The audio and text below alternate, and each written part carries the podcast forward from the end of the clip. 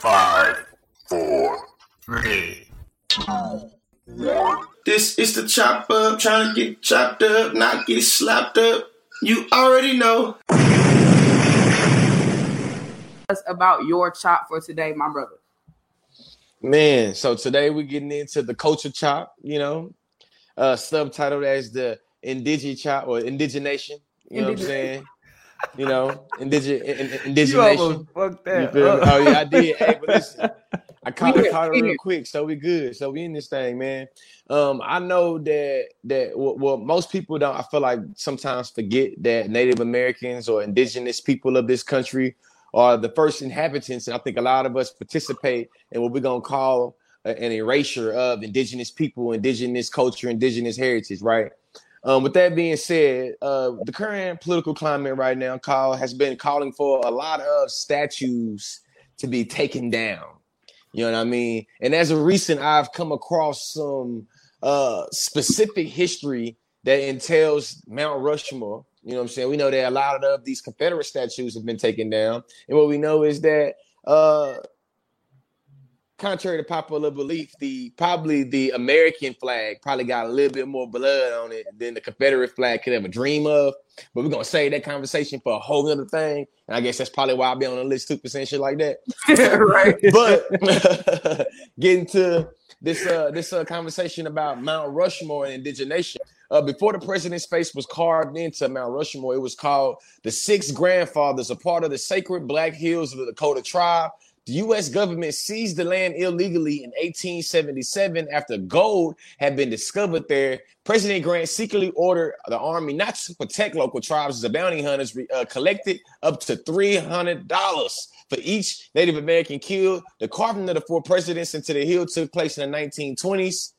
And, you know, so, some argue that it was partly funded by the Ku Klux Klan. My question to y'all is with the current climate of all of the historical Confederate statues being taken down, how should we take this information about Mount Rushmore? Put Now, before we get into that, before Yep. we get into that, Yep, yep, yep. uh, like we said, the man Adam is on the on the East Coast. It's late over there for the boy. He be putting in the work. You know what I'm saying? Definitely. So let's let's let that man get some rest. Yeah. Y'all say shout out to Adam again. Shout follow you, the Adam. man at Smart Black Man.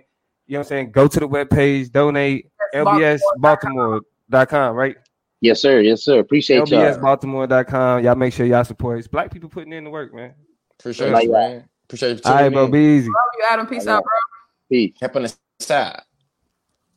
Uh, the Mount Rushmore. What was the specific question you asked us in relationship to Mount Rushmore? The question is that given given the current climate of, of how we're taking down Confederate statues and statues that are caught up in like this controversial history, how should we take this information about Mount Rushmore? you know, I think this is that. I think that's gonna be a real test, because you know you already got. uh Let's not act like Donald Trump didn't um pass some executive order in an attempt to protect um certain, you know, uh, uh what is it, uh, uh, uh landmarks or or statues. Right? So you know, getting knocking down some statues like on a local level is one thing, but when you start to get into you know monuments to to, to whiteness and, and white supremacy, that's when you start having a monuments. that's when you start having another problem because it's like, yeah, y'all need like okay, the mayor of whatever little town will let them tear that up. All right, let's let's let's not get some bad press by defending a old racist, right? The government right now don't give a fuck about bad press. Donald Trump will sit there and say, "It ain't no way in hell I will let y'all touch that uh those heads." He probably, but Donald Trump probably can't even name them niggas off the top of his head. But he will guarantee that it ain't no way in hell that you. T- who is it? You you y'all not gonna touch? I think Benjamin Franklin is up there. Uh, you know what I'm saying? Like that's that's the Benjamin type of mind. That's the type of president we working with. You feel me? So hell no. Like yeah, uh, ain't, shit about to I, I don't think That's- thing is going to change, but what I, I think is very kind of frustrating and interesting about it is that, like, I don't know if a Democratic president, because they're so, I don't know that there is any presidential regime that would ever green like that shit changing. Right? They have to be beholden. In order to take the office, they have to be beholden to the sacredness of the presidency. And so I don't see them in a world where we already don't treat indigenous people right. And we'll talk about a lot of the ways that that's happening probably later on in this segment, but that they would be willing to kowtow to any demands for, like, I don't see even a Democratic president being like, yeah, some things have to change. We got to change Mount Rushmore. Niggas is not going to go that far. Like, I'm not willing to believe it. The entire Washington Mall needs to change. If we talk about all the people who right. Had slaves, who were problematic, who have stuff monuments named after them, yeah. and so that's why they're allowing these little small cities to kind of have their own, you know, jurisdiction over what they decide to do in their cities. Because I know a, they know on a federal level that you're not finna rewrite American history over everybody. Hey, hey, yeah, this, not hey, at all. Y'all, y'all, y'all ain't going that far. Question real quick, and y'all in the comments tell me y'all ever y'all seen the movie? My one of my favorite movies is Richie Rich. Y'all seen like the newer kind of the '90s version of Richie Rich with Macaulay Culkin? They had yeah, like yeah, yeah, yeah, yeah, yeah, machine where they was kind of building their own little Mount Rushmore because they was that rich, like the mama, yeah. daddy, and, and then yeah, with the laser, yeah, laser. Yeah like they could they shot it at the end. It was a whole battle scene with the laser. Yeah, they they was using it to fight. Yeah, I yeah. one of them, man. That's what I want to be able to take from a distance to Mount Rushmore. Like I'm sick of. I don't want to ask for permission. I want to go the long way. I just need somebody to take a laser and like chisel out. Yeah, man. we talking about colonizers. I want to holler at Lakota. I want to holler at Lakota Nation. Hey, man, what y'all want up here, man? What y'all want up here? I know y'all want this, but y'all want up here. Instead. You know what I'm saying? Hey, but just hey, but just to add in, but because Toya said something about said that she don't think that people would change. That she don't think that federally it would change, like rewrite some history or whatever. Well, what we know is that last week Supreme Court said that much of eastern Oklahoma remained in Indian Indian territory. And when I say much of eastern Oklahoma, I'm talking about like like majority of East Oklahoma. Yeah, that was that was big. The city of actually, I'm gonna pull it up as, as we oh, talk yeah, about yeah, it. I'm, I'm, I'm reading right now. The Supreme Court said Thursday a large swath. I want to show the map though. I just want to oh, pull up so, the map. Yeah, put it up, put it up. I say. Uh, Supreme Court said that Thursday that the large swath of Eastern Oklahoma remains an Indian American Indian reservation, a decision with potential implications for nearly two million residents and one of the most significant victories for tribal rights in, in uh, of, of, of, for rights in years. The land issue contains much of Tulsa, the state's second largest city. The question for the country, uh, uh, uh, uh, for the court, was whether Congress officially eliminated Muskogee Creek Nation Reservation in Oklahoma to become a state in 1907, and then a five-fold decision invoking the country's long history mistreating Native Americans. The court said that, that we hold the government to its word and that the land Congress promised the Creek Nation to stand in Indian land. Now, this is why this is uh, uh, relevant to the Mount Rushmore. We uh, when I did a little research on the Mount Rushmore, I found that in in, in in 1868 there was a treaty that promised the Lakota territory included the Black Hills, where the mountain is at, that Black Hills in perpetuity, that's the word they use, in perpetuity, you know what I'm saying, lasted as long uh, uh, uh and uh, pretty much was given to uh, uh, the Lakota Nation up until the 1870s when they found the gold on their land. You know what I'm saying? As I see right here is uh, the Supreme Court decision on Tuesday, uh, which was a, a, few Tuesdays ago, found that the entire red part is still on Indian, is still Indian territory, still Indian reservation land. Specifically, that was given to the Creek Nation in this treaty of 1868. So, so this is my question, and because you in Oklahoma, George, what what are they saying is going to be the result of that. Because think about that, like that that's this because you know they they was having the, the entire conversation about water rights. Mm-hmm. You know what I'm mm-hmm. saying? Like who yeah, owns when I got to Oklahoma, that definitely was the biggest thing, water rights. Yeah. Right. So now that like the highest court in the land has decided that well, this is damn near a third of well, all of eastern Oklahoma. Well, pretty much all, almost all of eastern Oklahoma, a third of all of Oklahoma, maybe even more than that because that, that little, maybe the panhandle ain't really shit. Yeah, ain't you know nothing. Yeah. So so really damn near yeah, like half of all of Oklahoma where people are populated is is, is Indian land.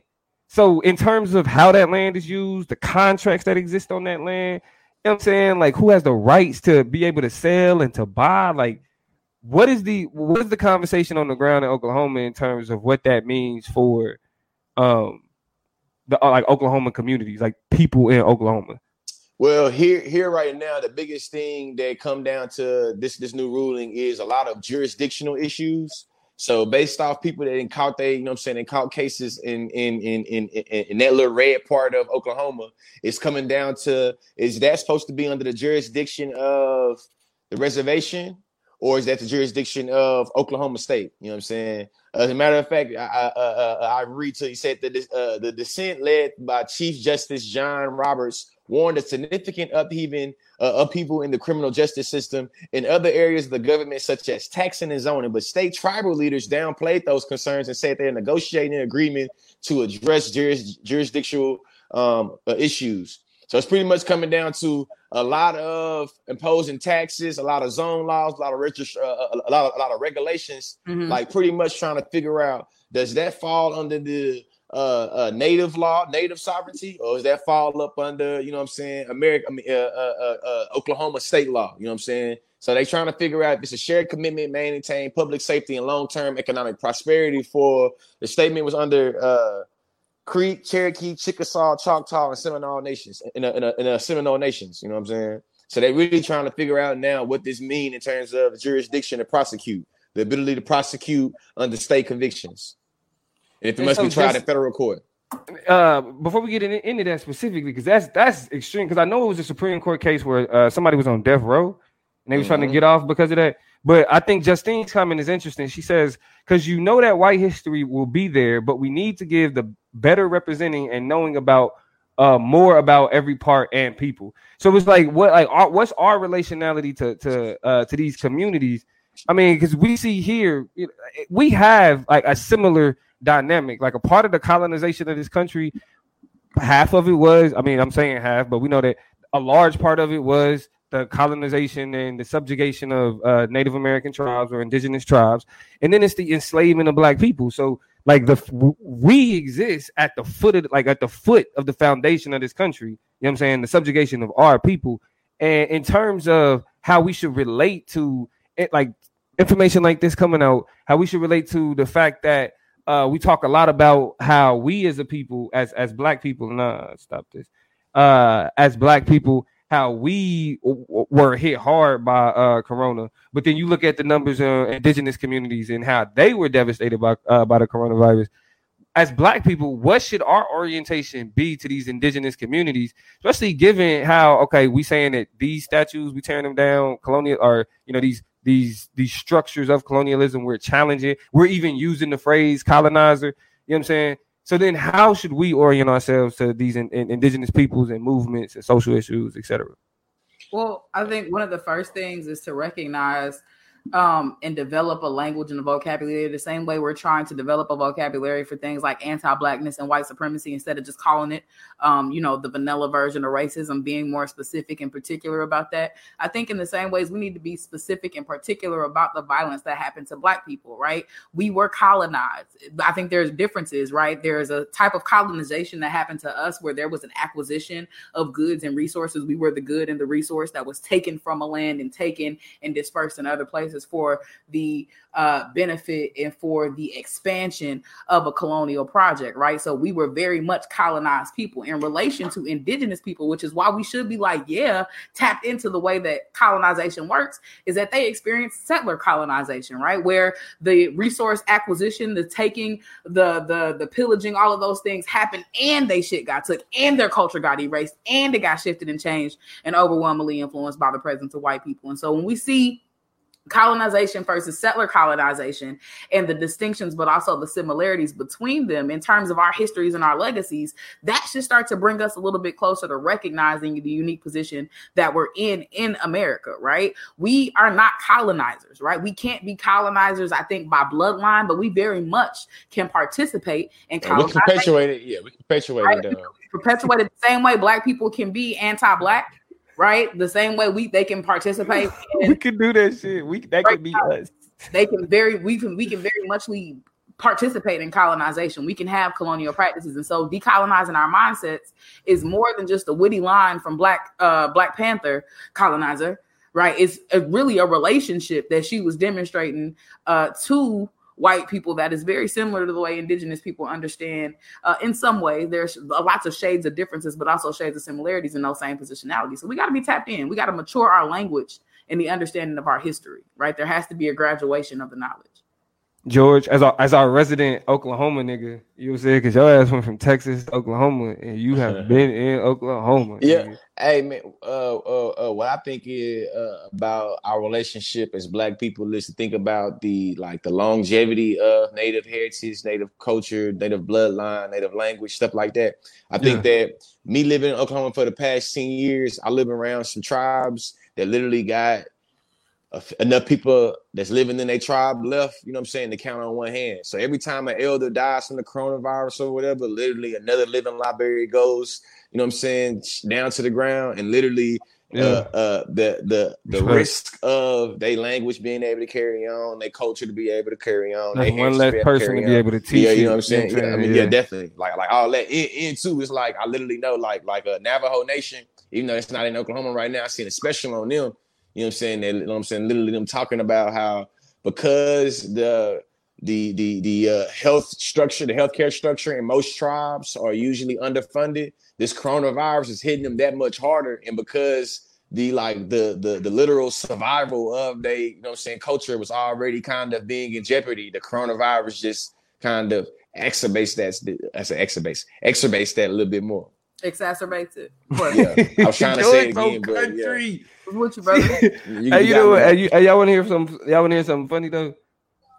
My wife, when I like when I be talking to George on the phone, like I have him on speakerphone or whatever, like my wife would sit there and look at me like just in awe. And once I get off the phone with the nigga, she'd be like, "You could understand what he was saying." hey, hey, hey, people do my wife like that too. It's funny. People do my wife like that too.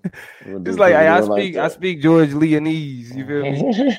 um, but but I, I I feel y'all though in terms of you know what I'm saying like that relationship because we we could, we could actually uh serve to emulate the relationship that like elders like uh, that that uh natives ha- have with their elders you know what I'm saying because we have that.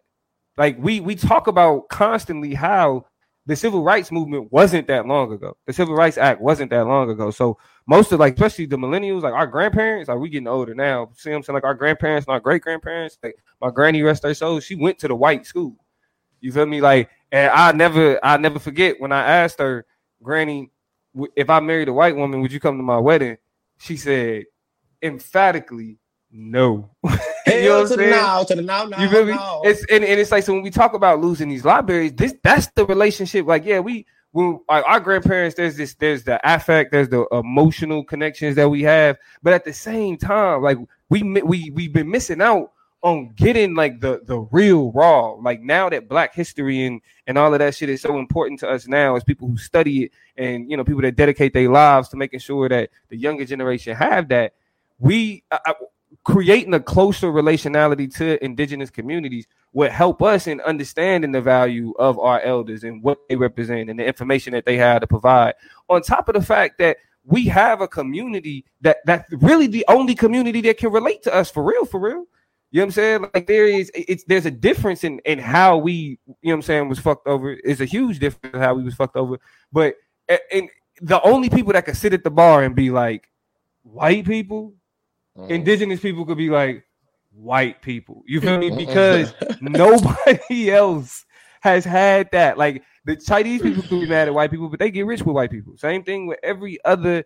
You know what I'm saying? I mean, yeah. now uh Mexicans is getting it. you feel me? When you think about the generation of orphans that's gonna grow up to tell that story, like we we sitting on it now, right? But it's generations of orphans that's gonna grow up to be able to tell that story. But that's why we need to have this closer relationship because nobody else really understands it like uh, other than these people you feel me and it's important that like toya say we got to watch how we move because we don't want to reinforce the shit that we learn from whiteness in a way that damages and, and and gets in the way and impedes you know what i'm saying indigenous communities you feel me Yeah. Yeah, man.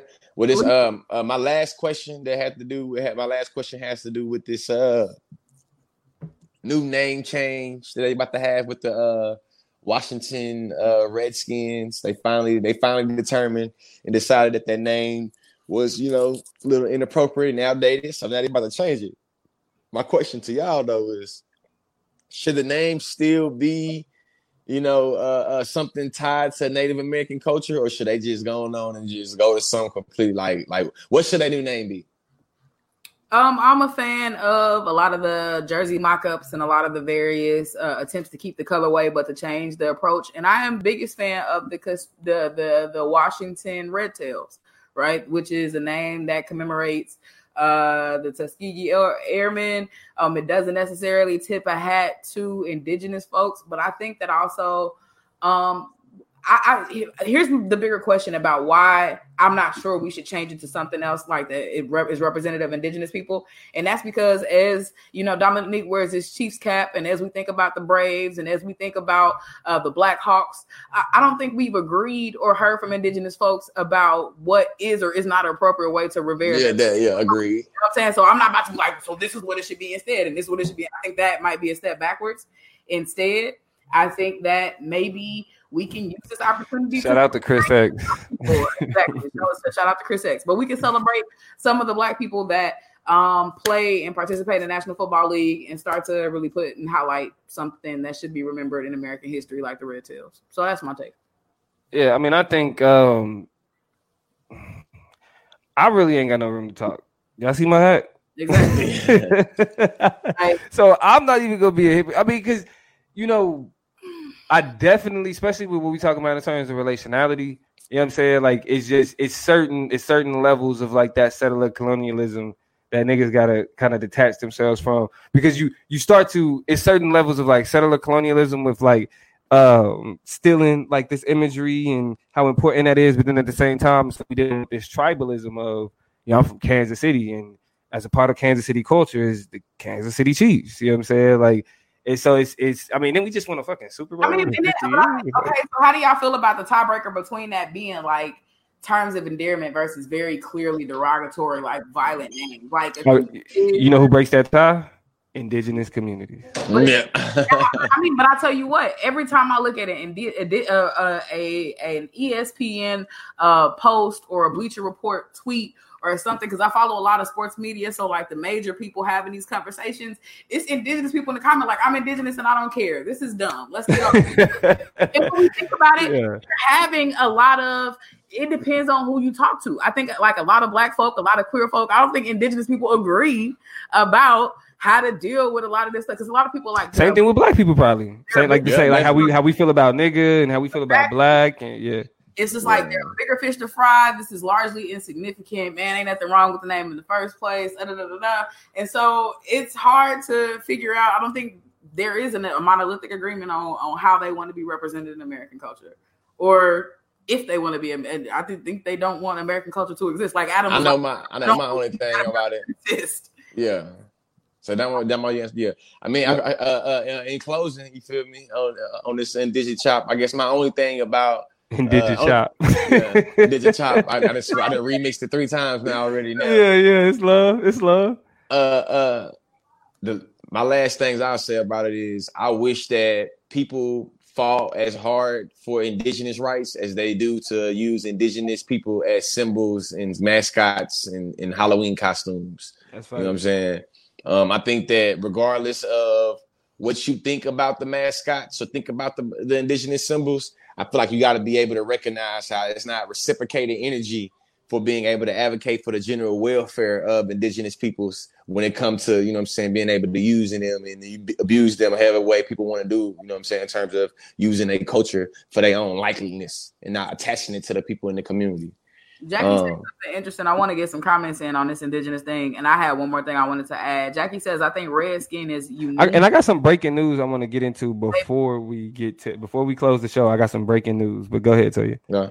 I think redskin is uniquely sensitive because of the history of paying bounty to people who brought back pieces of red skin. So the etymology, a lot of these terms, the breakdown, the history of a lot of these terms is where we start to get into the, the symbolism the symbolism of it and what it starts to mean when when you say it, when you evoke a lot of those terms and phrases, and that's what has to start being important.